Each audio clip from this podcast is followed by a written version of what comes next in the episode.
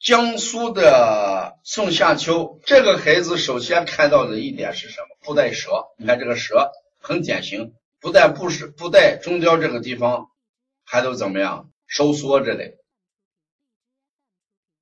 男孩尿频，那你看布袋舌啊，晚上睡前特别尿频，两三分钟一次，呃，推拉一个小时尿了三四次。色黄，睡着不尿，一直可以到早上起来，睡着了不尿。呃，那如果孩子睡着不尿的话，呃，这个到底算不算尿床？我们还要考虑。我前两天接了一个孩子，也是尿床，我没有从肾阳虚上调，我从什么？我从情绪上来调。我们有一句成语叫“屁拱尿流”。屁滚尿流，吓得屁滚尿流，事实上呢，考虑的就是停滞的问题、惊吓的问题。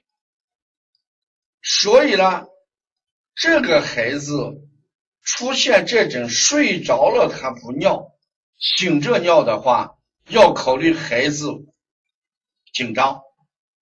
我给家长讲过这么一段话，我说：“你看，我们有的时候。”让你上台讲一段话，或者大家搞一个活动，让你上去表演一个节目，你马上感觉到有想上厕所这么一个感觉。大家成人好好回忆一下，你是不是想大家让你上台讲两句话，有感觉到哎呀我要上厕所？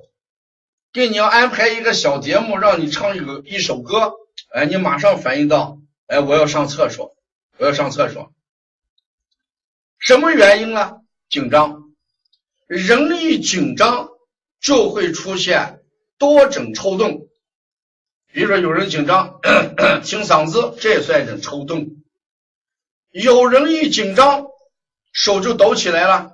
你看，我们经常上台讲的，领导上台讲话的时候，手里拿着讲话稿，他的手就抖抖抖抖不停的抖。那现在为什么给领导讲话的时候前面放一个讲话台？把稿子放在讲话台上呢，就是避免把稿子拿在手里的时候抖抖抖抖抖形成的尴尬。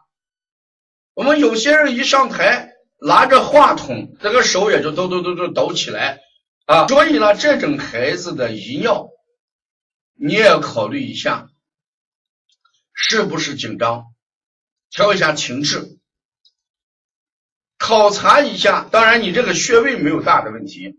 你要考察一下家长的家庭氛围怎么样，父母对孩子干预的怎么样，家里对这个遗尿这件事的关注度怎么样？老关注这件事情，给孩子就形成了一种无形的压力。孩子唯恐敢尿在床上，所以睡前就要多尿几次。我今天也在临床上讲了一件事儿。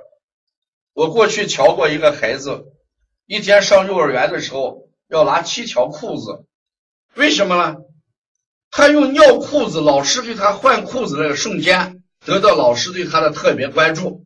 后来我发现这个问题之后，我给家长讲：今天你去的时候有意识不要给他拿坏的裤子，你看他能尿几次？结果呢，他只尿了一次。他尿了一次之后没有裤子可换，第二次再不尿了。我说。过几天看，你以后给他再不拿坏的裤子，这个孩子就不尿了。这都与心理有关系。所以呢，江苏呃宋夏秋这个案例，你的手法没有大的问题。我想的话，你重点还要关注一下孩子的心理啊，一紧张也会引起这种情况。